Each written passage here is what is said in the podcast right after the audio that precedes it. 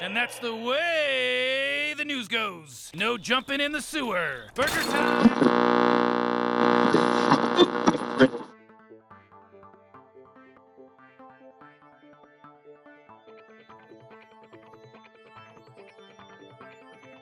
The Sixth World.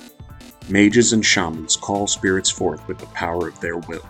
Riggers bring drone and hot rod crashing through the target's roadblocks. Technomancers and deckers pull down the walls between the masses and the truth. But you won't find any of that here. We're the mundane mercenaries. Bodies wired with cybernetics and vat grown organs, we train ourselves to run into the gunfire, to take the hit, to give out the pain. We are hunters, fighters, kenjutsu ka, and mercenaries. Each of us has a code, and no matter what it is, you will rue the day you stand across it. We are the Razor Kids, the weapon specialists, the cyber thugs. We are street samurai. Welcome to Move by Wire. Oh my.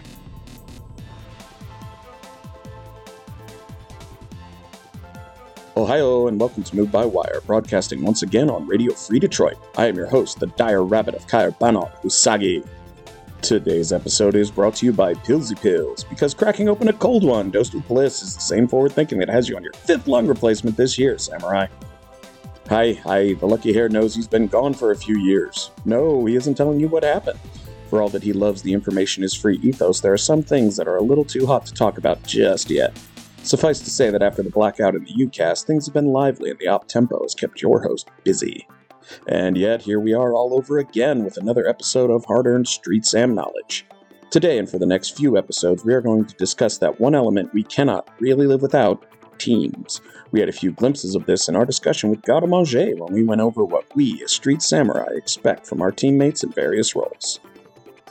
The fact is, at the end of the day, it's very rare for a Sam to run all on their own.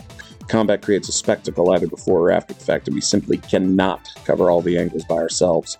When we go loud, we will be noticed, and whether it's to shut down an invisible air spirit or scoop up the metadata on 50 com links you just walked past on the way to the job, your teammates can take a lot off your shoulders. Maybe you can handle magical opponents without a sweat, but a talented decker can force your smart link into a hard software update because you weren't as fast shutting down wireless as you thought.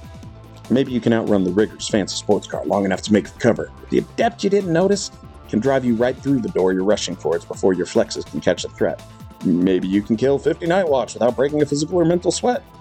You do you, but you can't outrun the 51st Guard's radio signal that's heading out to the HTR team that the Corp has on retainer.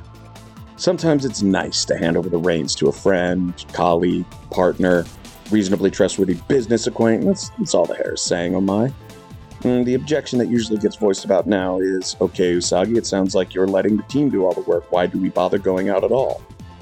Because sometimes we have to be there. Sometimes your team is pinned down by a sniper and you need someone who can sprint across the ground reasonably sure they can survive the hit from a 478 long range car stopper. Sometimes there really is a big threat in your way that your team's line of advance is stopped by and you need to convince him to stop moving in the language of our people fisticuffs. We work with the team confident they can cover the angles we can't so that we can have that perfect clarity of focus on what we do best, applying violence and knowing when it's appropriate to do so. We all come to our teams in different ways.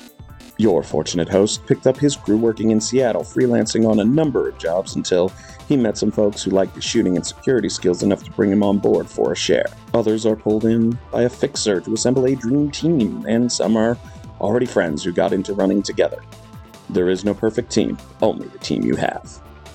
So Usagi asks you, his fellow street samurai, what do you think of your team? Are they people you enjoy working with, or at least work well with? Do they have your back when you need it? Is associating with them making your life in the shadows an experience you'll survive? Dare we say it, thrive in? If the answer is no, then perhaps you should spend a bit of time reflecting as to why. Stay lucky, oh my.